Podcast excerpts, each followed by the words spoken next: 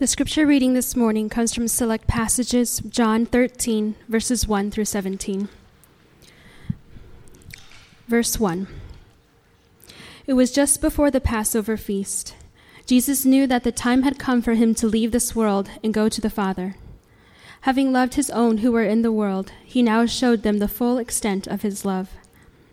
The evening meal was being served, and the devil had already prompted Judas Iscariot, son of Simon, to betray Jesus. Jesus knew that the Father had put all things under his power, and that he had come from God and he was returning to God. So he got up from the meal, took off his outer clothing, and wrapped a towel around his waist. After that, he poured water into a basin and began to wash his disciples' feet, drying them with a towel that was wrapped around him. He came to Simon Peter, who said to him, "Lord, are you going to wash my feet?" Verse fifteen. I have set you an example that you should do as I have done for you. I tell you the truth, no servant is greater than his master, nor is a messenger greater than the one who sent him. Now that you know these things, you will be blessed if you do them. This is God's word. For the past several months, we've been looking at the gospel according to John. And we've been saying that the first half of the gospel according to John is uh, really captures the first three years of, of Jesus' ministry. And John spends an enormous amount of time, the second half of this book, really focusing on the last week of Jesus' life. So now people are plotting his death. Death is looming over the shoulder of Jesus. And yet, if you look at Jesus, everyone's angry at him. Everyone's plotting against him. They're even plotting against his friends. And yet, John uses the word love to capture Jesus' heart during this time. You don't see any anxiety. You don't see any fear. There's no anger. He's not blaming anyone. There's no accusations. He's so resolved. Jesus is so gentle, so resolved, so intimate with his friends, with his people. Now, if you only had one week left to live, who you choose to see, what you do, what you say, everything's going to be intentional. Everything's going to be significant. And in this passage, what do you see? Jesus chooses to meet with his disciples. He actually chooses to eat with them in this very special meal. What he's saying is, I want to be intimate with you.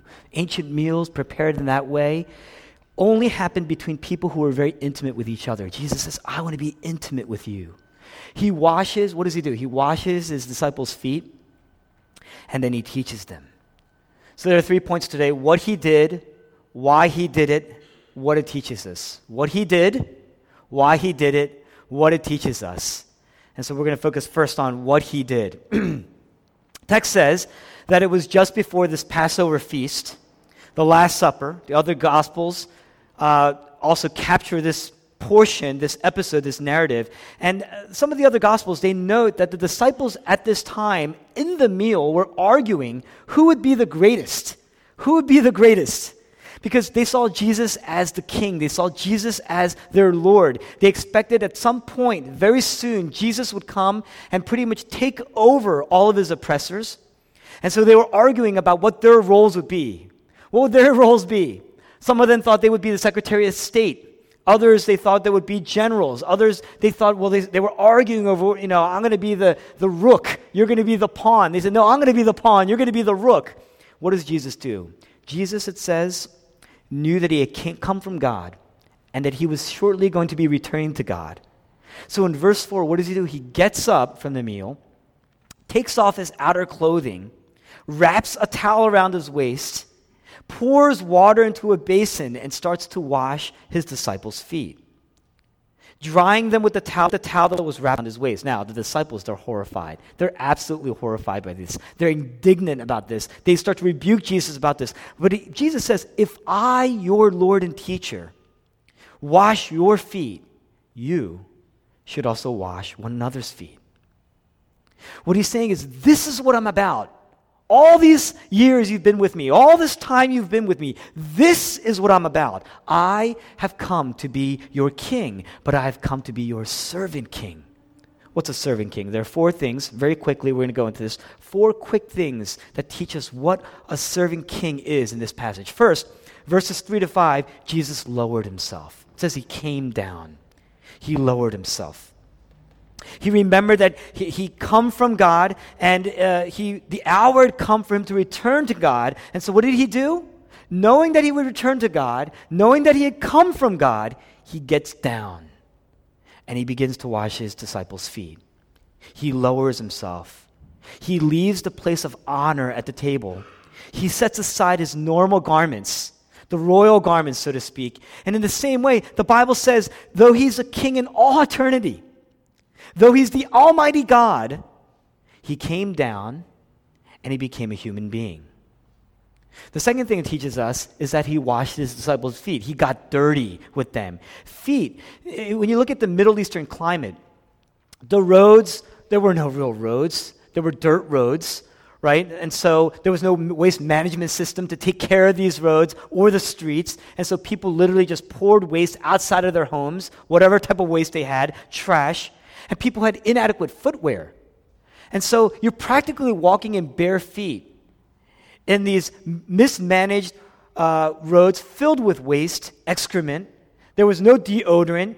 And so if you want to enjoy a banquet, you needed perfume because the smell was so bad you needed to put on perfume. Pour perfume on your feet, poured it on your head, some sort of uh, perfume, oil. And, and, and you were so dirty. People were so dirty that the laws often prevented even the lowliest of servants from washing people's feet. It was so bad. It was considered inhumane to get somebody to do that. Not even a slave, not even an indentured servant was asked to do that. And yet, here's Jesus taking on a job that is so low, almost offensive. And, he, and what does he do? He, he gets down. This is the Redeemer Jesus. This is the Messiah Jesus. This is the King. He gets down, he kneels, he washes their feet. And whose feet does he wash? He washes his disciples' feet. And who among the disciples? Even Judas. Verse two, we know that Judas has already been prepared to betray Jesus. And yet Jesus washes his feet. Look at the grace of God. Look at the grace of Jesus. Not only did he lower himself, but he disgraced himself. He dishonored himself. He crushed, he had himself crushed. He would die. He gets dirty. That's Jesus. The third thing it teaches us is that Jesus is willing to take the hit for us. Now, that phrase, taking the hit, where does it come from? It comes from football. If any of you have played football, many people watch football. We're about to watch our team take a hit today, right? Um, in football, if you, it takes time to share this image illustration before. You have a quarterback who hikes the ball. He's got about three seconds. When he drops back, depending on how many steps he takes back, there are linemen that are designed to protect this quarterback. But every so often, actually in every play, the line breaks down because you have people punching through the gap between these linemen. You have linebackers who punch through the gap, squeeze in between these linemen, and charge like a pretty much a freight train with all the force of their weight. They go charging right at this quarterback, and their job is to take him out. This quarterback has about a split second to make a decision. He can kneel or he can slide. He can run away and slide and therefore avoid getting hit by this freight train that's coming at him. Or what he can do is, in that split second, he can release with his arm, with all the strength that he's got, pinpoint accuracy. The ball gets thrown over to a wide receiver who just beat out the cornerback that was guarding him. In that split second, he's got to make a decision. And if he can make that pass, well, he scores. And they can win the game. They can get a touchdown. That's how it happens. But in so doing, in that split second, that linebacker is going to crush him. He can either kneel, he can avoid this hit and kneel, or he can take the hit and lead his team into glory. Jesus came to take the hit. What's a servant? A servant is someone who lowers himself and says, I didn't create this mess, much like the quarterback. The quarterback didn't create that mess over there in the blind side. That linebacker squeezed through the gap. Who do you blame? It's nuanced. It could be a lot of people's fault. Maybe somebody didn't cover him, but the quarterback can say, I'm going to take the hit. Jesus says, I didn't create the mess, but I'm going to clean it up. I'm going to bear the cost. I'm going to lower myself. I'm going to get dirty. I'm going to clean this mess up. I'm going to take the hit. Now listen, this world is a mess. This world is broken. There's broken. And that brokenness, we have lots of reasons for that brokenness. People have political reasons. People can blame uh, politics. People can blame education. People can blame uh, the crime that's in our in our society, in our community. But the brokenness, in a sense, is very nuanced and it's incredibly complex. And you can't just blame any one single thing. Now think about your own life. You could have badly hurt somebody in your life. You could have been hurt by many people in your life. It's easy to blame people. It's easy to take credit. But what Jesus does is he says, I didn't create the mess, but I'm going to clean up the mess. And for me to clean up the mess, I'm going to get dirty and I have to take the hit. So Jesus bears the inf- infinite cruelty of the sins that have been caused over centuries and the misery of centuries, and he bears it on the cross, and then he dies. Jesus takes the hit. The gospel says this. The gospel teaches us that our sins cannot bring us into condemnation. That means that your sin does not stand. It used to stand between you and God. There was a great chasm between us and God because of the dirt, because of the filth, because of the stink. But because of the gospel, because Jesus took the hit, he lowered himself, he got dirty, and he took the hit. That filth, that stink, that dirt is gone. Somebody has to bear that. Somebody's got to bear that price. Somebody's got to bear the sins. Either you're going to bear the sins, or somebody else is going to bear the sins. You're going to make other people bear the weight of the sins because you think they deserve it. But no matter what happens, if sin is eternal separation between our relationship with God, in our relationship with God, the brokenness that results is commensurate with that sinfulness, with that separation. God is absent. And when God is absent, there's going to be tremendous brokenness. And that means somebody is going to pay the cost. If you do nothing about it, you're going to pay the cost. Other people are going to pay the cost. Jesus Christ said, I'm going to pay the cost. And he literally gets dirty in this passage. And so why does he do that? So that you would be clean, so that you would be radiant, so that you would be noble, so that you would be as beautiful as he is. The fourth thing this teaches us is that he did it voluntarily. Nobody asked him to do it. At least nobody, you know, we needed that. We need to be clean. We see this later on in the text. But Jesus voluntarily gets up. And under no obligation, he says, no one can take my life from me unless what? I lay it down on my own accord, and I'm going to do it for you. He's saying there's nothing, by doing what he's doing, this is a remarkable thing.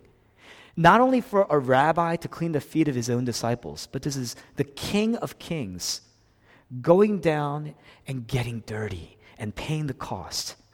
By doing that, Jesus is saying, and by doing what he did here, the example that he set in front of his disciples, to clean their feet in the middle of a meal, he says, there's nothing beneath my dignity that I would not do for my people, even those who betray me, even people who use me, even people who sell me out. That's humility. That's amazing humility. Look at the humility of Jesus. Now remember, the disciples, they were arguing over who is going to be the greatest. They're saying, no, I'm the rook. You're the, you're the pawn. No, I'm the pawn. You're the, I'm the rook. You're the pawn. And they're arguing with each other. Really what they're doing is they're fighting. They're saying this is hand-to-hand combat. Might makes right. Subversion. The greatest philosophers in the world say that all of life is a power play. You start with Henry Ford. Henry Ford, during the turn of the Industrial Revolution, right? Henry Ford said that America is about capitalism. What is capitalism? Survival of the fittest. That means that whoever can can monopolize, or at least back then that was at least somewhat allowable, right? Whoever can conquer, whoever has power, whoever is more innovative, whoever can can outlast the other. Survival of the fittest. That's capitalism at its best. On the flip side of the world, you have communism. Communism, if you read uh, the Marxian dialectic, it begins with a thesis, and for every thesis, there is an antithesis. So if you have a thesis class, the upper class, there is always going to be an antithesis class, the lower class. And the Marxian dialectic goes what? Life is all about a struggle between the upper and the lower classes. But that's not very much different from capitalism. Because if capitalism is man against man, the Marxian dialectic is also then class against class, which is another form of man against man. It doesn't matter which side of the world you live on. Everything in the world speaks of subverting, power. All of life is a power play.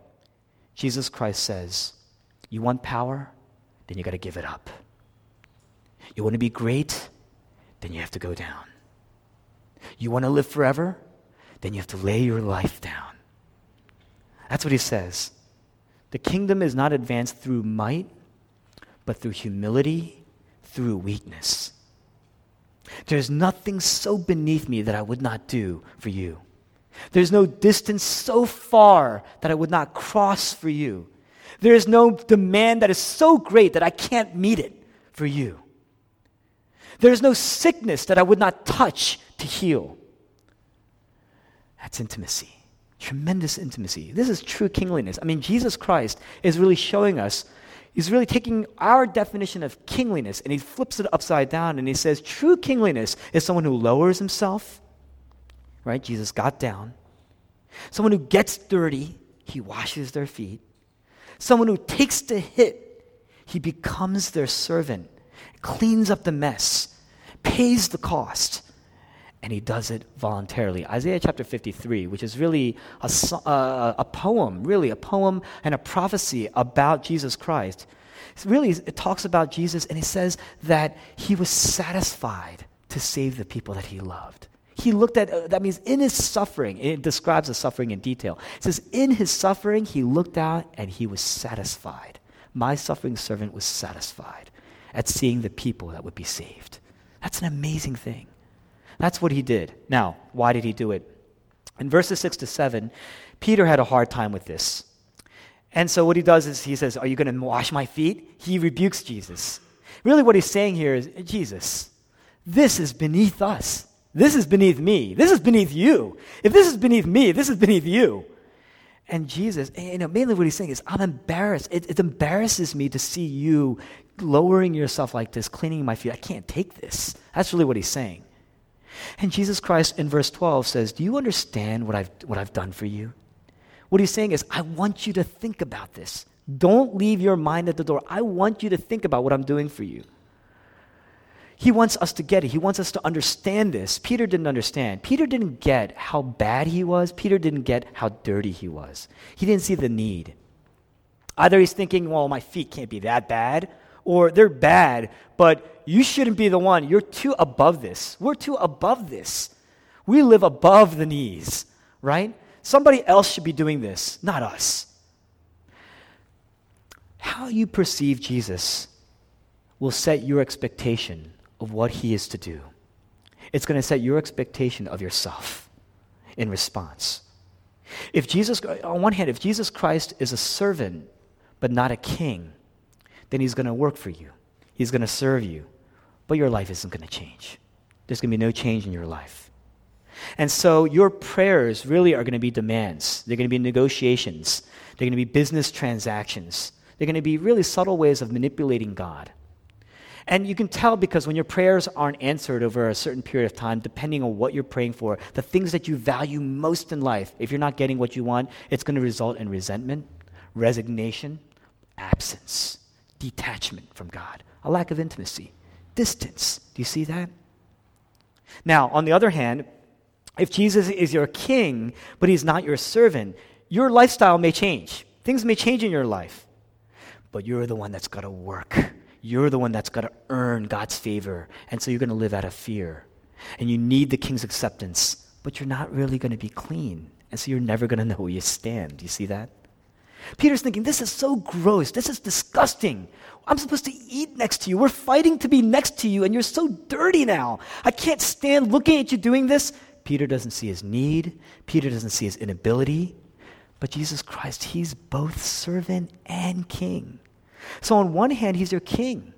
He says, you need, he says, Peter, you need to be clean. You need to be clean, Peter.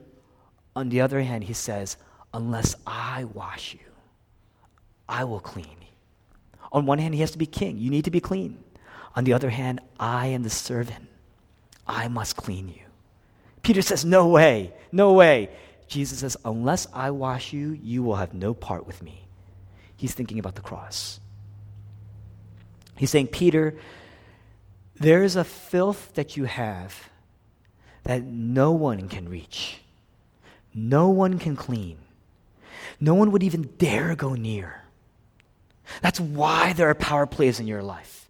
Because you're trying to cover over your inadequacies. You're trying to cover over your insecurities. You, you look ugly. You feel ugly. You know why you feel ugly? You think it's because of something on the outside, but it's because of something on the inside. Something that no one can reach. And you try to cover it over. You try to hide it.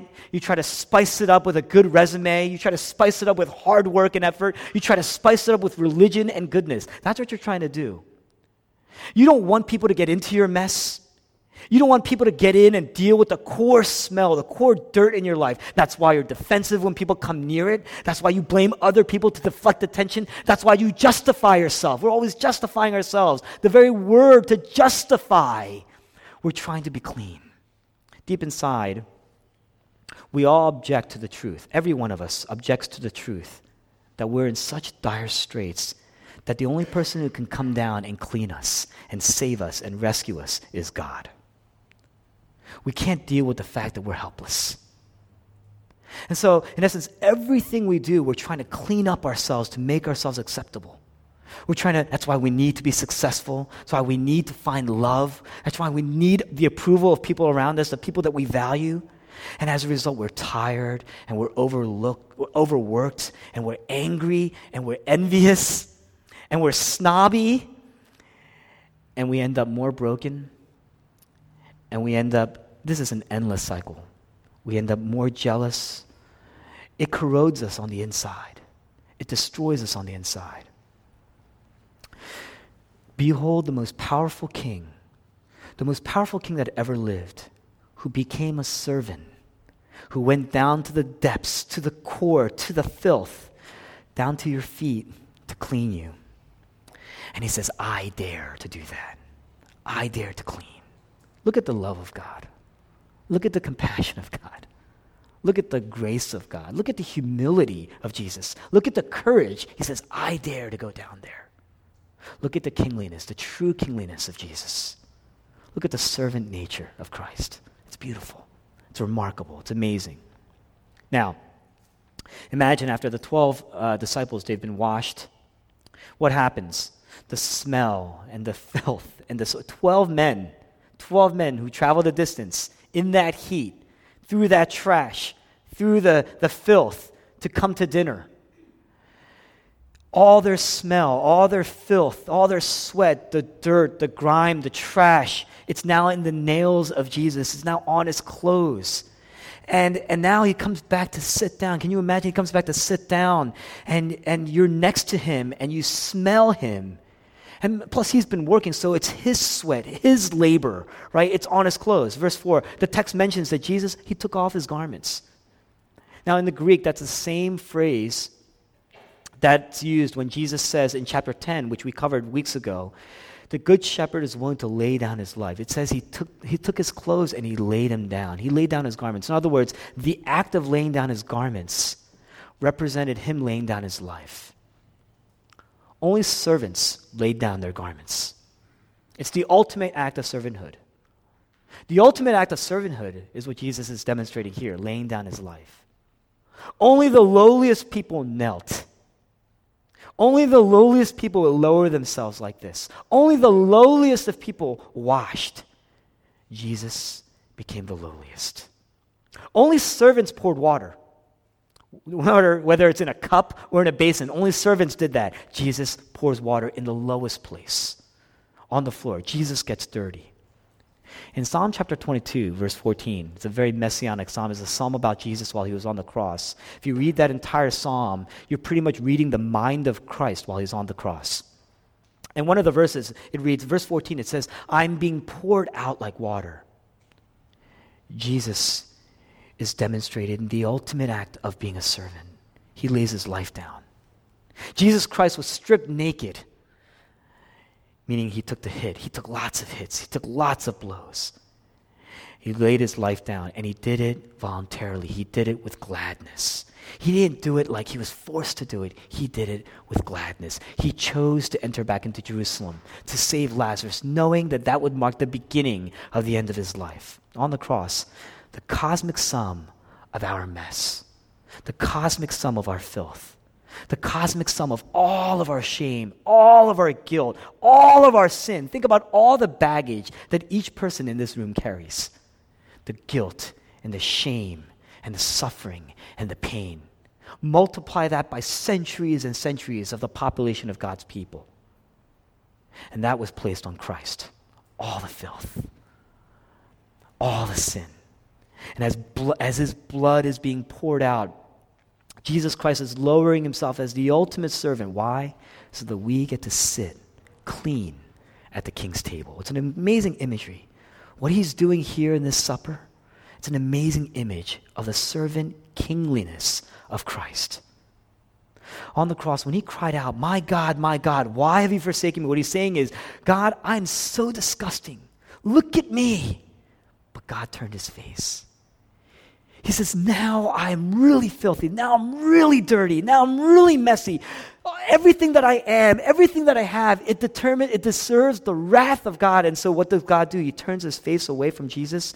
And what God is saying there is, I cannot even stand to look at you. I cannot, Jesus says, you cannot even stand to look at me doing this because I'm so messy. I'm so disgusting. I've become sin and I'm being poured out. I'm being poured out like water. Why? Second Corinthians chapter five, verse twenty-one says, God made him who had no sin to be sin for us, so that in him we might become the righteousness of God. It's the gospel in one verse. If you want to look for the gospel in one verse, this is what it is. Second Corinthians chapter five, verse twenty-one. God made him who had no sin to be sin for us, so that in him we might become the righteousness of God. That means the king became a servant. That means the righteousness of God became sin. Why? So that the servant can become king. So that the sinfulness of man, so that our sin, we could become the righteousness of God. Jesus took on the filth. Jesus took on our stench. Jesus took on our death, the death that we deserved. Jesus took on our wrath, the wrath of God that we deserved. Jesus took the cosmic hit, the cosmic wrath, on the cross, the cosmic wrath of the penalty of our sin that we deserved was being just poured out. Jesus was taking it blow by blow so that the righteousness of God, so that the love of God, so that the freedom of God would just cleanse us, just pour out on us. He says, unless I wash you, you have no part with me. Never minimize the need to continually go to the cross. Never minimize the need for Jesus to clean us. Open yourself up to Jesus. You know, where are the dirtiest places in your life? Places that no one really knows. I'm talking the nuanced places. You know, our sin is, it, it's easy to look at another person's sin and kind of lay it out. I bet you if I were to take, it, most people sit next to people who are pretty close to them. It could be your spouse. Spouses, if you were to turn to your spouse and lay out, some of you are newlyweds. You've been with your spouse maybe a few months at best. I bet you, if I were to ask you, can you, could you know just the sin tendencies of your spouse? You'd be able to lay it out, even after just a few months. God knows us to the core, to the core. And he knows us so deeply, and he says, I dare to go there. But the thing is, he says, I, I, he knows every motivation of every good thing that we do, every rotten, every manipulative motivation that we have. He knows it. Where are the dirtiest, dirtiest places that no one would dare to go, that nobody would even know to go? Are you too proud? Are you too scared to go to him? Are you too skeptical? He says, but I'm not pure. I'm impure. Do you feel overworked? Do you feel used? You know, in friendships, uh, as you come together and uh, mix in a society of people, whether it's in the workplace or in the church or even in your family, it's so easy to feel used. Do you feel like you're a slave to sins, certain sins? We call that addiction. Everyone has an addiction. Look to Jesus. He is gentle. He is gracious. He is kind. He is more kind than any pastor you'll ever know. He is more gracious than any minister you could ever go to. He is more gentle than any counselor you could ever go to. Kings alone, a king by himself will hammer you into the law, will hammer you into obedience. But Jesus is the serving king. He gets down, he gets dirty. He's going to melt you with his love. So we talked about what he did. We talked about why he did it. Lastly, what does that teach us? In verses fifteen to seventeen, Jesus says, I washed your feet, now go and wash others' feet. What he's saying is to serve. I am your servant. In the same way, I want you to be, I want you to be a servant. I want you to serve. I want you to lower yourself. I want you to get dirty.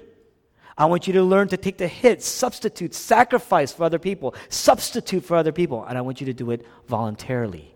I want you to do it voluntarily as a response to me taking the hit for you.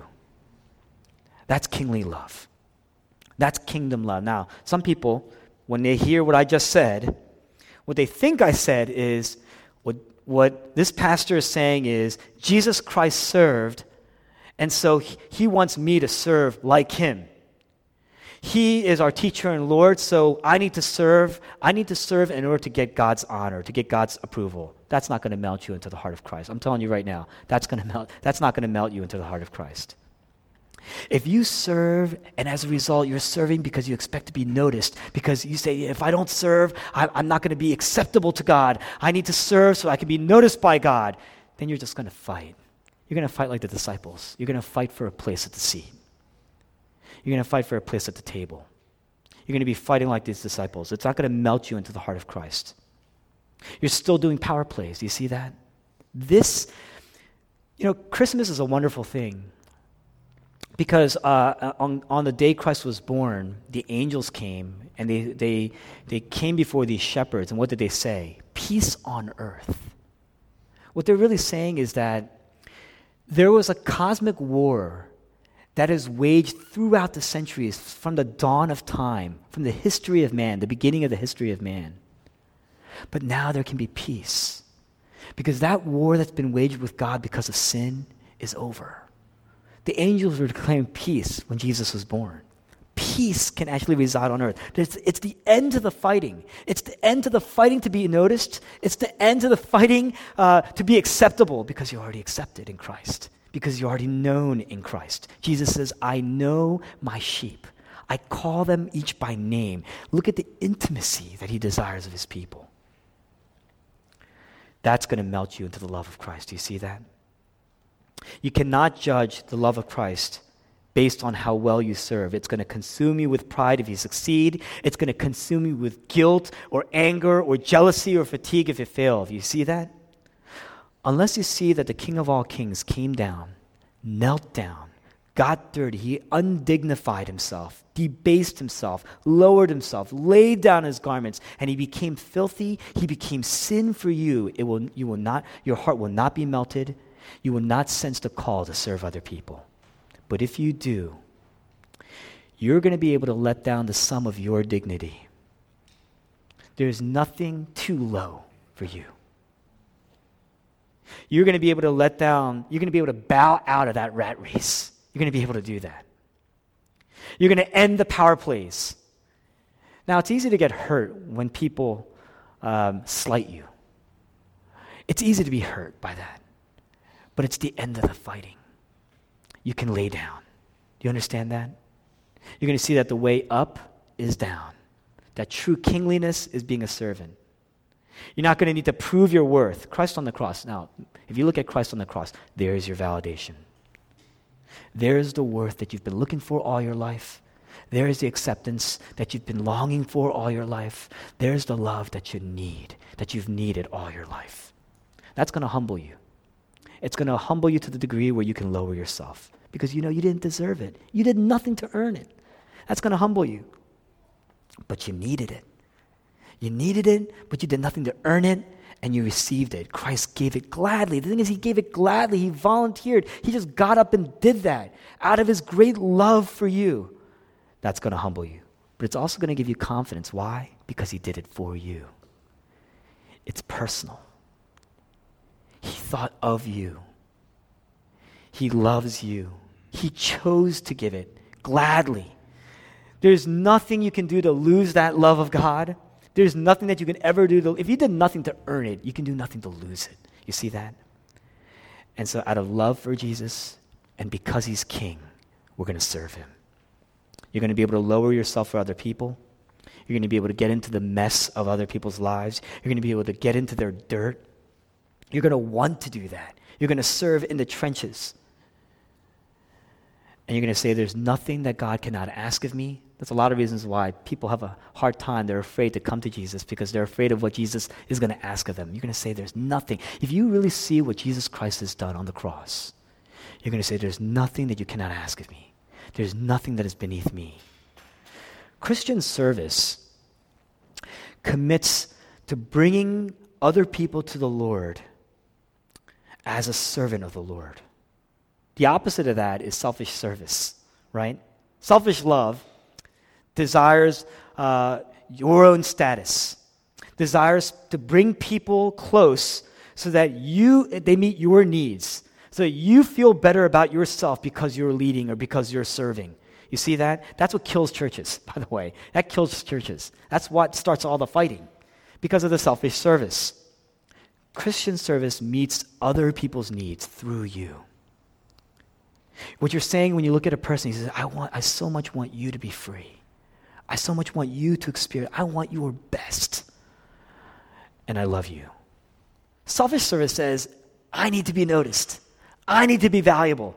Christian service says, you're valuable. You're known.